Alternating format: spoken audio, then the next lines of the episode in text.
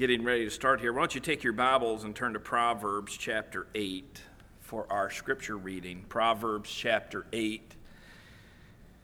I will be reading from verse twelve to the end of the chapter, verse thirty-six.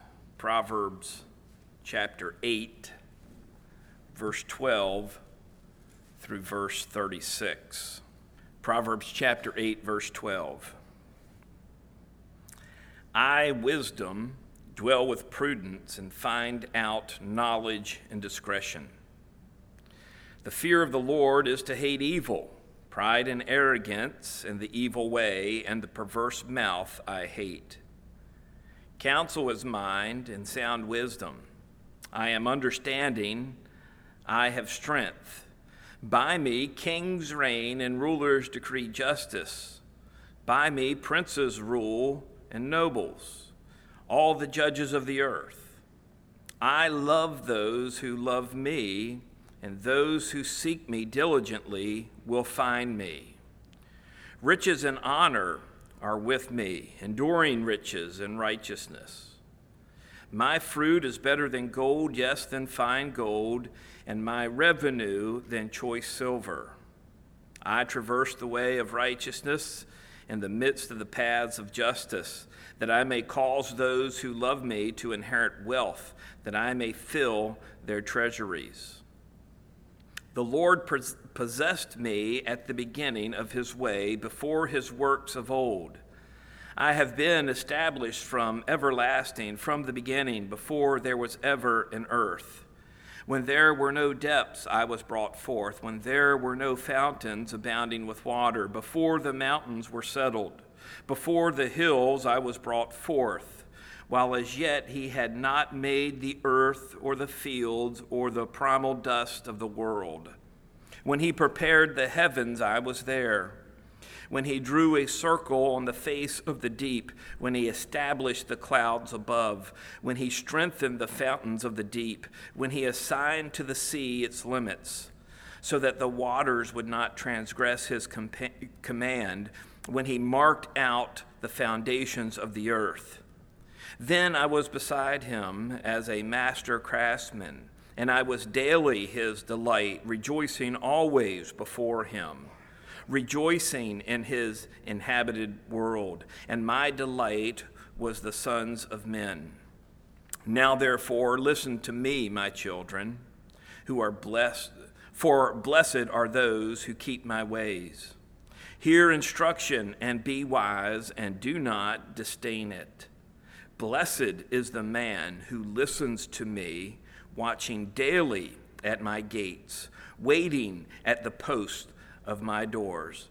For whoever finds me finds life and obtains favor from the Lord. But he who sins against me wrongs his own soul. All those who hate me love death. Proverbs chapter eight, verse twelve through verse thirty-six.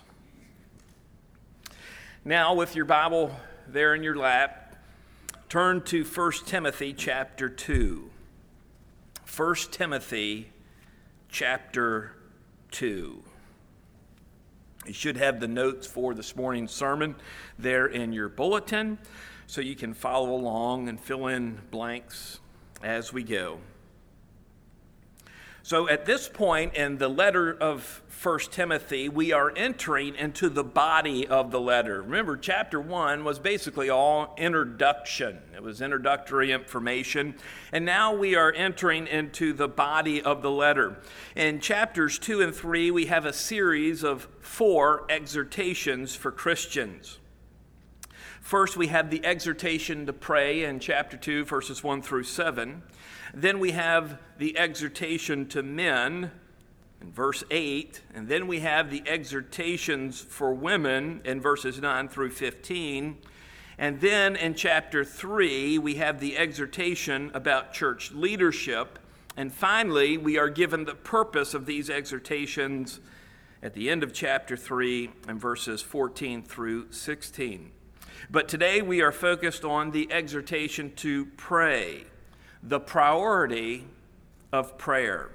And before we get too far into uh, this message, we have to ask the question, what is prayer?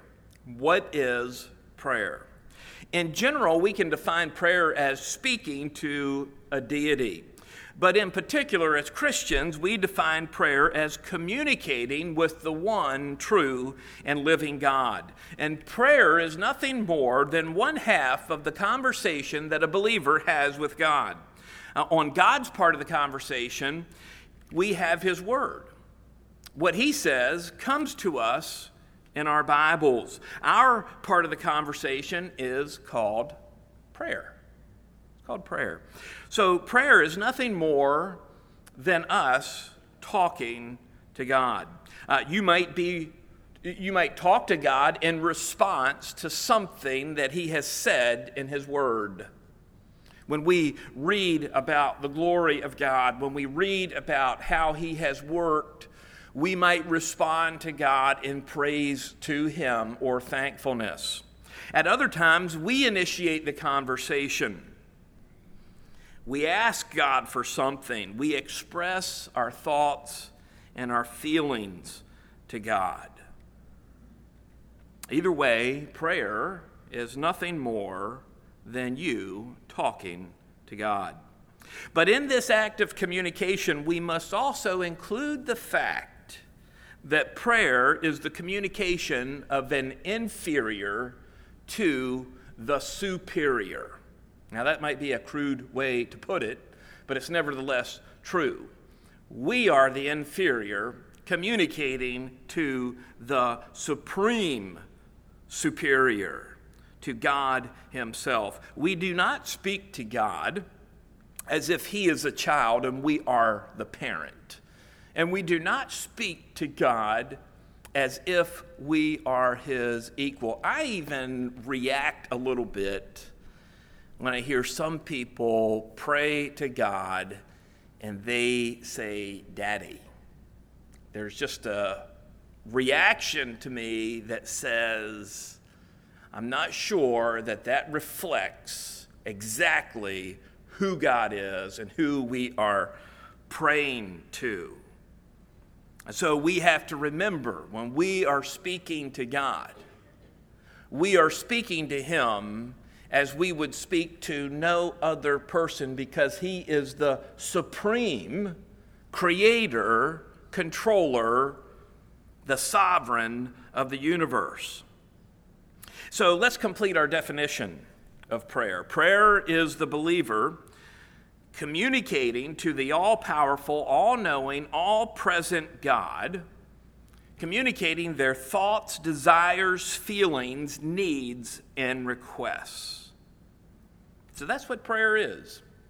That's, that's what prayer is. It is nothing more, and it is nothing less. You don't have to use eloquent words for God to pay attention to what you say. You really don't have to use words at all, because one of the ministries that the Holy Spirit has in the life of the believer is to express the inexpressible. When you do not know how to pray, the Holy Spirit, who is living in the believer, knows exactly what is on your heart, even though you cannot put it into words or even into a complete thought. So with all that in mind, why is it that we not only have a hard time making prayer a priority, but we also have a hard time just praying? Why is that? Why is it so hard to prioritize prayer? Why is it so hard to pray? Is it because there's a lack of emphasis on prayer in the Bible? Does the Bible not speak about prayer? Well, that's not true, because the word pray occurs some three hundred seventy-four times in the Bible, and when you include other words related to prayer, it gets up into four hundred and some times.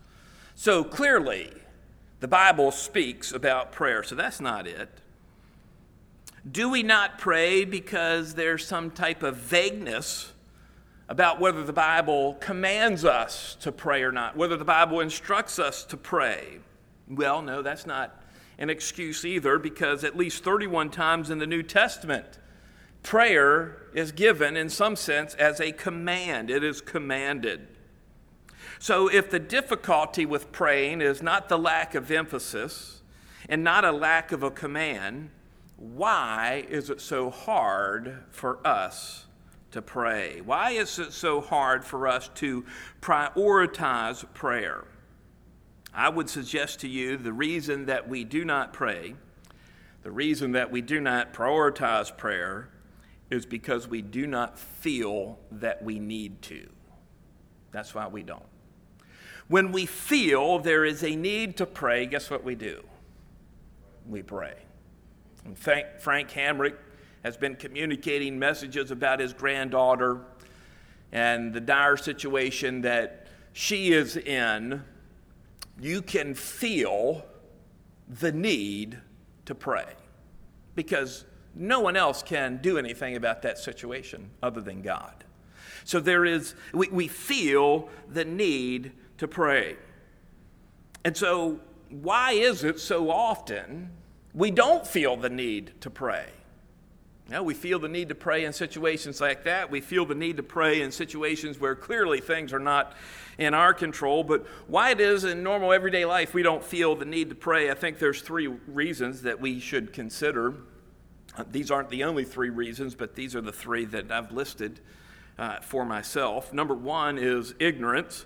Number two is forgetfulness. And number three is just a total disregard. And so, ignorance. Are we ignorant of the fact that we have needs? Are we ignorant of the fact that we are weak? Well, maybe that's true, but I would say the great majority in this church know those things. They are not ignorant of the fact that we are weak people. We are people that have needs. We are people who need to be cared for. So we're going to scratch ignorant, ignorance off. So that only leaves two. We're either forgetful or we just totally dis- disregard what we know. And sometimes we can be forgetful. We can be forgetful about who God is and who uh, we are because we don't take the time to slow down and think. We don't take the time to just pause and think about my circumstances, about who I am, can I do anything about this, and about God who can do everything about it. Sometimes we just forget. We just forget. But at other times, we just willfully disregard the fact. We don't think of ourselves as being weak. We don't think of ourselves as not able to handle this situation. And because of that, we disregard what God has said about wanting to care for us. We disregard what the Bible says about God's powerfulness and what He can do. So we just ignore God. Now, this problem with prayer is not a twenty-first century problem. It's not even a twentieth century problem. It's been a problem for a long, long time. Uh, we, like the generations of Christians who have come before us, only pray when we feel the need to pray. So the problem is our, our feelings do not match the facts. Because the fact is, we need prayer every day, all day long. That's the facts. We need God all the time. And so our feelings don't match the facts because we don't feel that we need God all the time. But we do. Our perceptions do not line up with the principles and points of the Bible. We need to pray because we need God in everything, and He offers us this inexhaustible resource from which to draw. But only if we will humble ourselves and ask for help. Isn't that really one of the issues with prayer? The lack of humility on our part, the, the lack of us wanting to ask for help. You know, a believer who does not feel that they need to pray is like a man looking for something. A man, a male, will drive around half the day before he asks somebody for directions. he will also go up and down every aisle in the grocery store three times before he asks for help. Don't ask me how I know that to be true. But this is exactly what it's like when we don't feel the need to pray. We wander around the countryside hoping to end up where we need to go. We wander around a grocery store in the off chance that we will just look at the thing that we came for. To not to pray is to wander around in life having great needs, but not feeling that the greatness of our needs is something beyond us and that we need God's help. We disregard the fact that God has everything we need and wants to give it to us. So in our text this morning, it is going to tell us that we should pray, that we should make it a priority.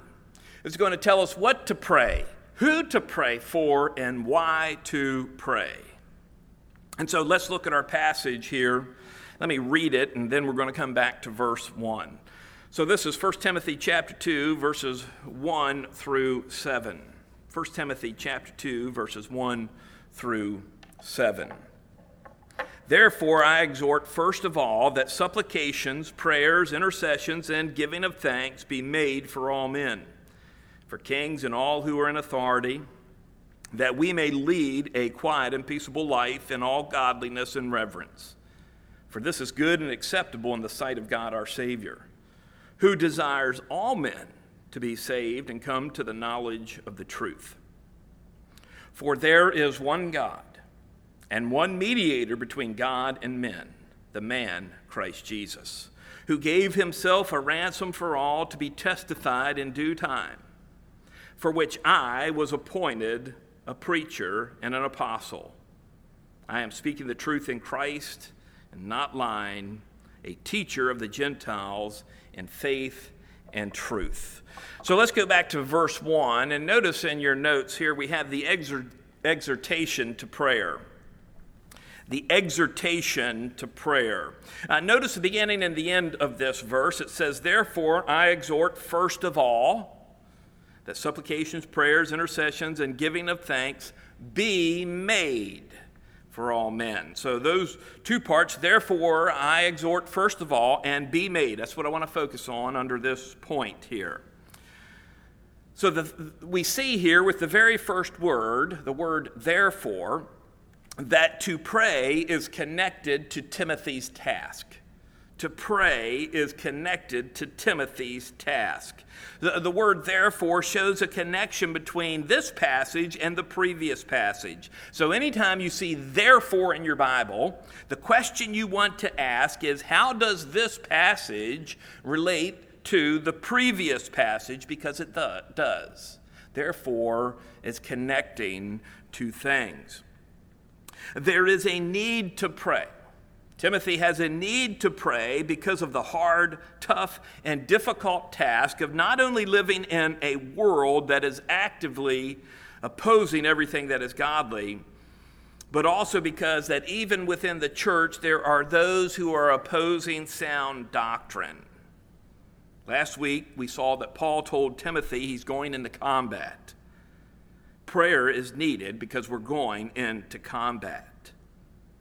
You might know the saying, there is no such thing as an atheist in a foxhole. Why is that? Because in war, in the face of imminent danger, everybody prays. Everybody prays. Now, do we live in a world where Christianity is in combat? Absolutely, we do. There was a time in our nation that our citizens took seriously what God said. Doesn't mean that they believed it, but they took it seriously. It was something to pay attention to, something to think about. But at least by the time we get into the early twentieth century, there has been a steady decline in our nation, in our inclination towards God. And while there have been small examples of revival, the decline has been steady and continual. We are now at the point in our nation where there is not just an indifference to God, but there is opposition to God.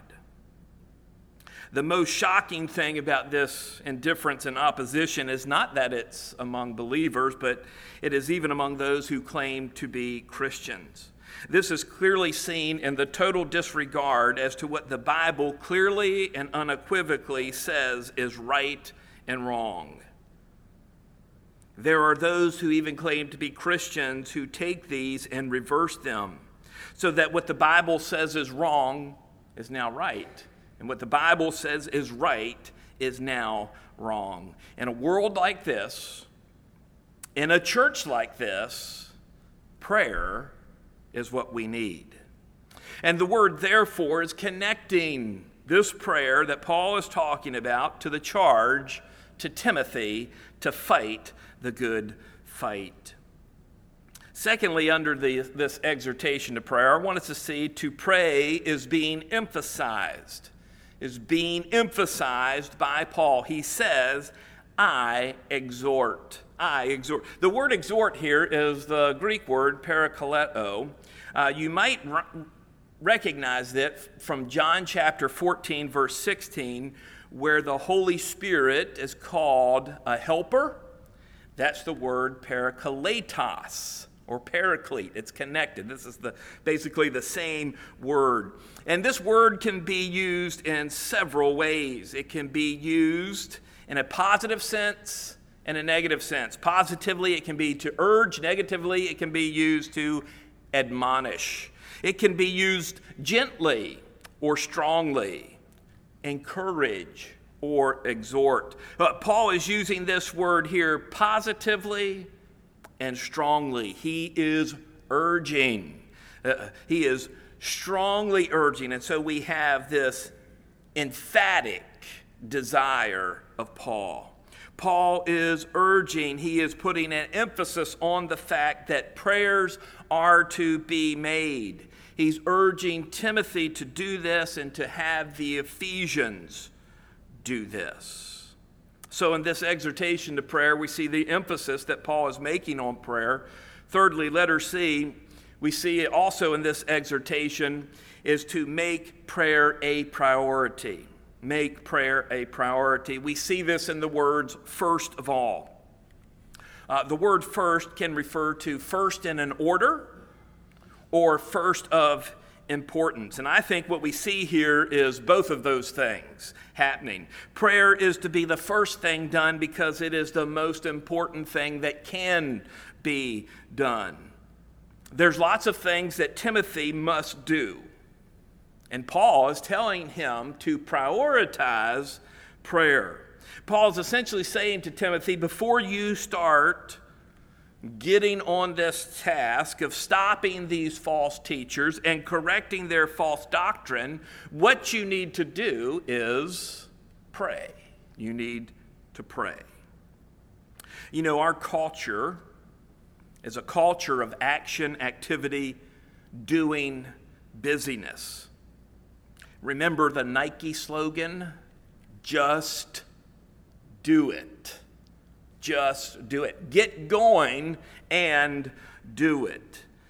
There is sadly a lack of appreciation for contemplation, meditation, thought, and stillness. Even in church, we want to do. We don't want to sit and think, to meditate on what the scriptures say. We want action. The silence of stillness makes us uncomfortable.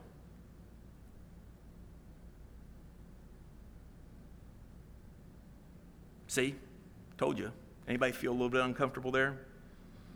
When it's just silent and it's quiet, we just want somebody to say something. We're not comfortable with silence. We're not comfortable with stillness. When we prioritize prayer, it not only gives you time to think, and presumably you are thinking about what you say to God, but it also gives you time to listen to what God has said in his word, to be still before him, to hear him.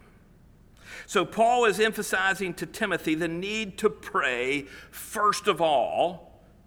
First thing, most important thing, is to pray, because prayer is the most important thing in life and in ministry.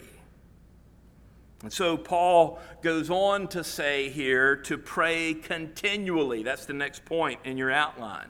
To pray continually. I want you to notice two sets of words here.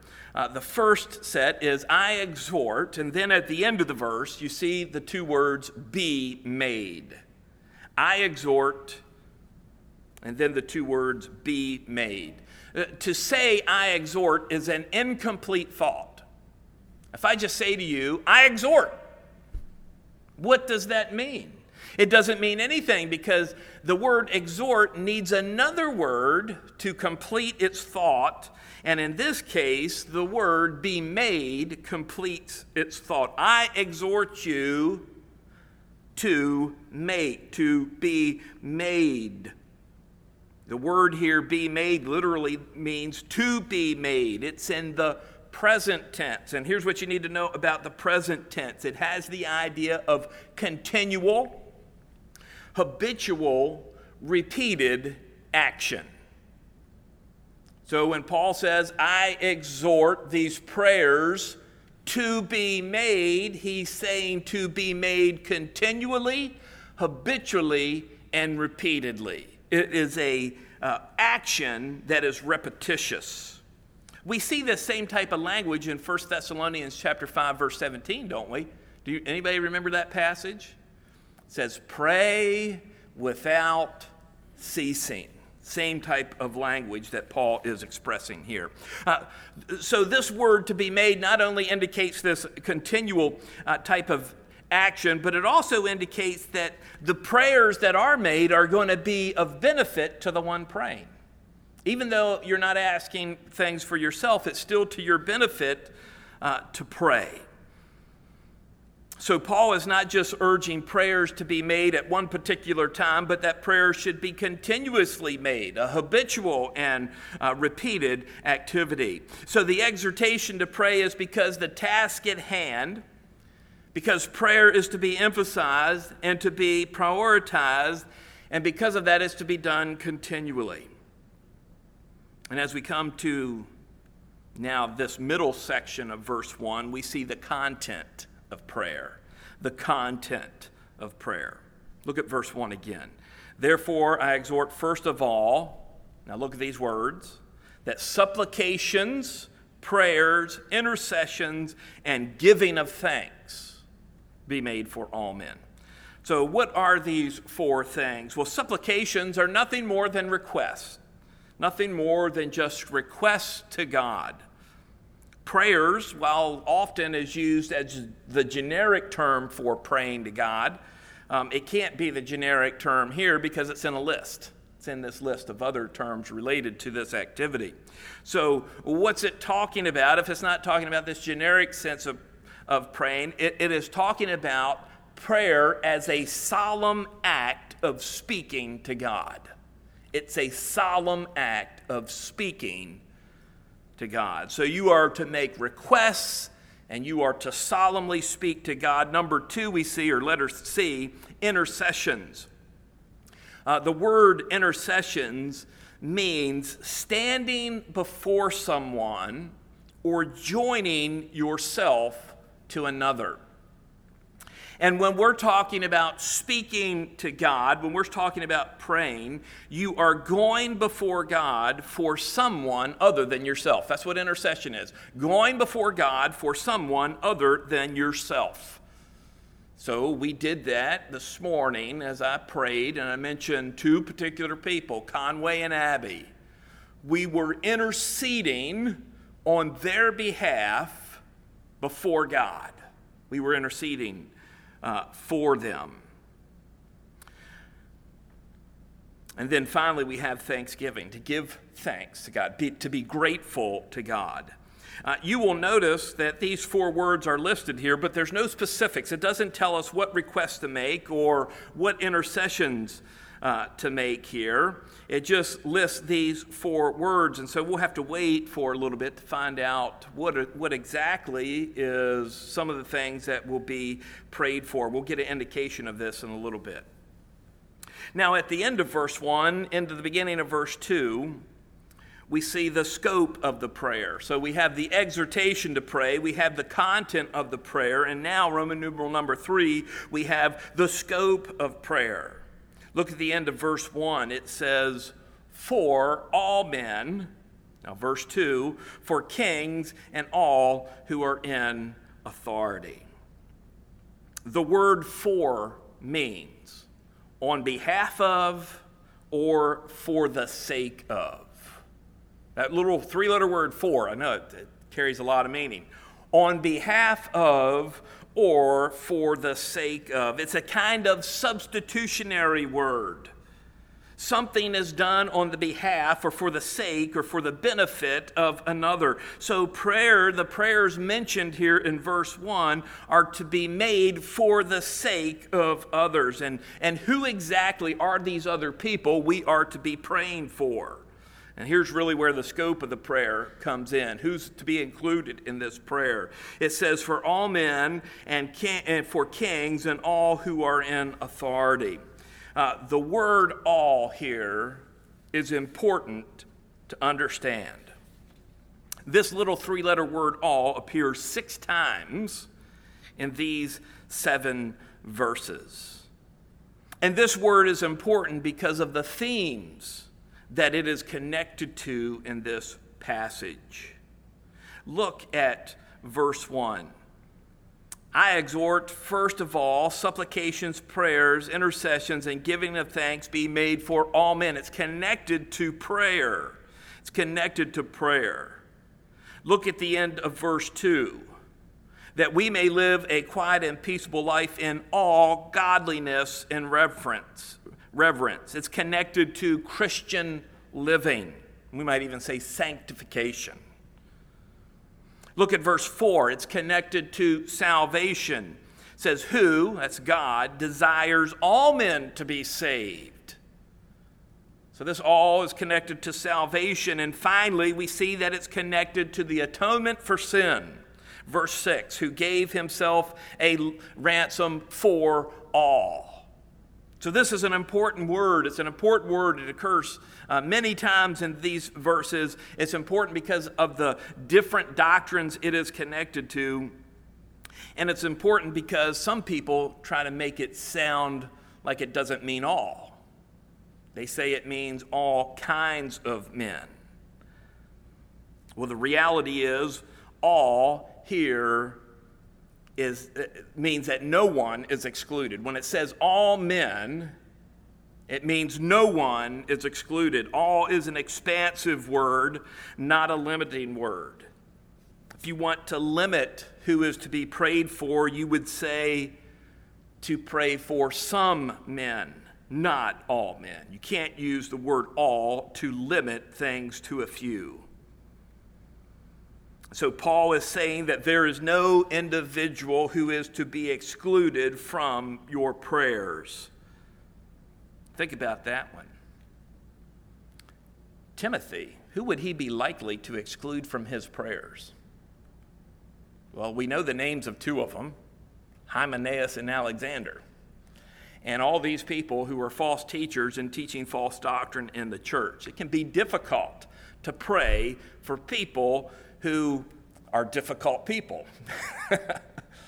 But God says, through the Apostle Paul, to pray for all men. And then he mentions two cases in particular. He says prayers are to be made for kings and for all who are in prominent positions, all who are in authority, prominent positions.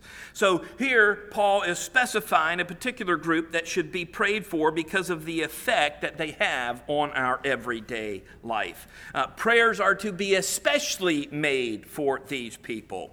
Uh, kings are just simply those in political power. We would say president.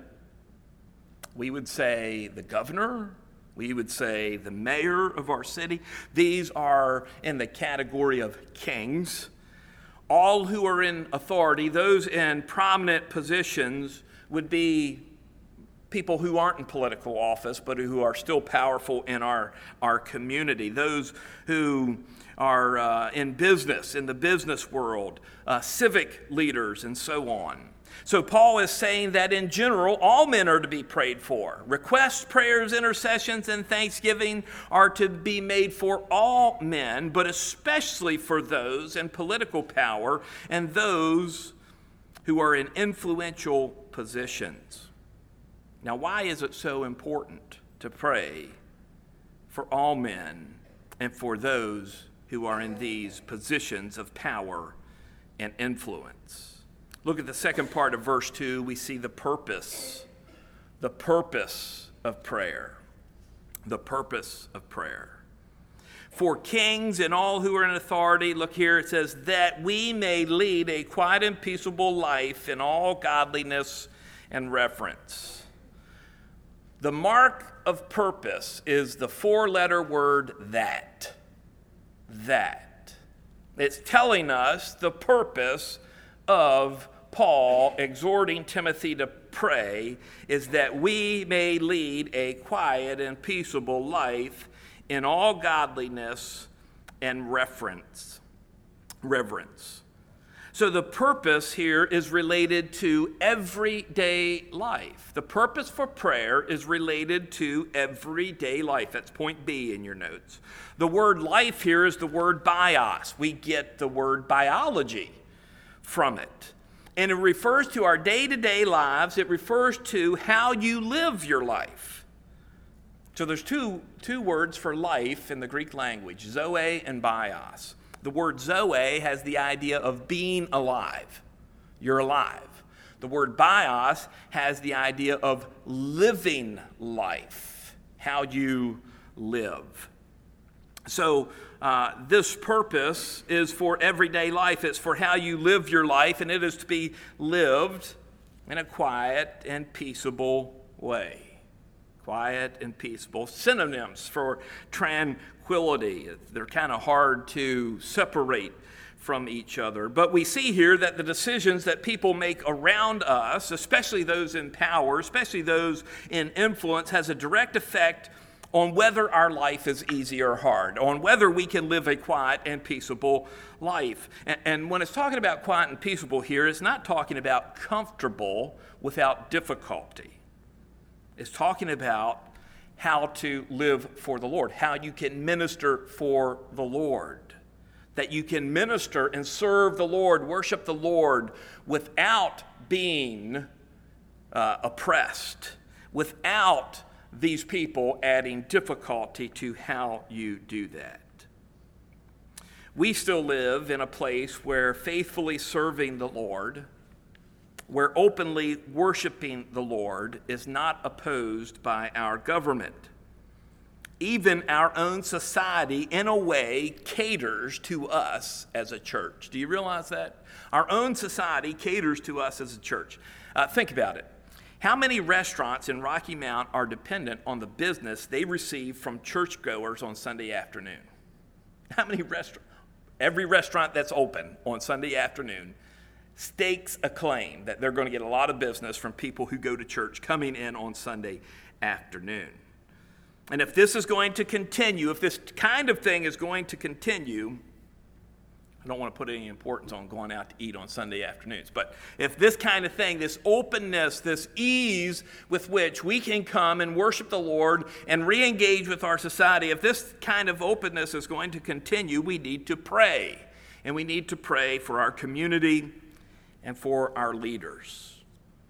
And then we see this verse ends with how to live.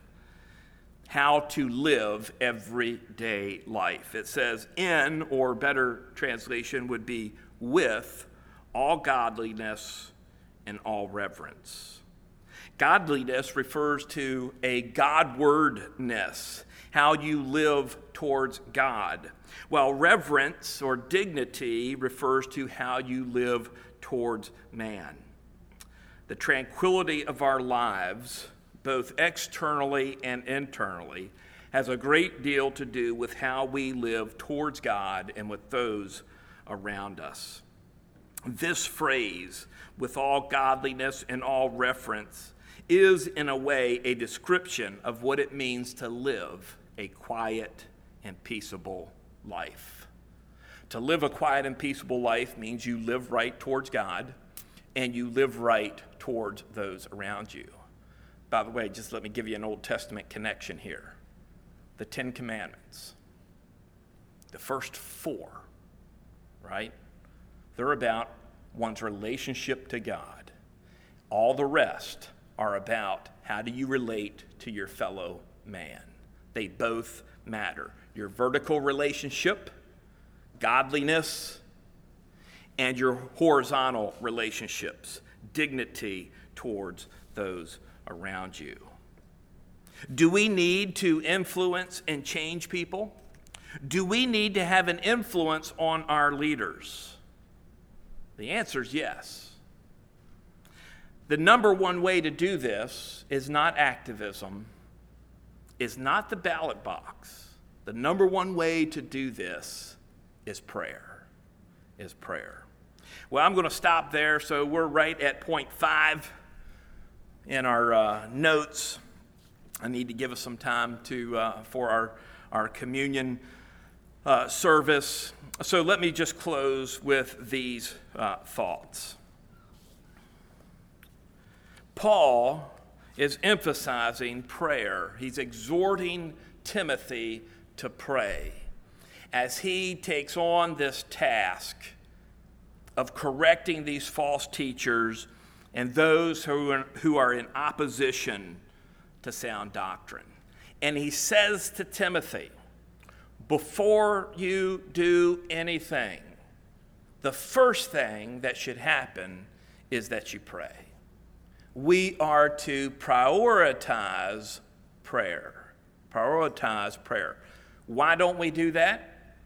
Because we don't know how much we need prayer, and we don't realize what prayer can do. When we pray, it makes a difference. God hears and God listens to us. So we should prioritize prayer. Furthermore, prayer has a direct effect on how we live our everyday lives.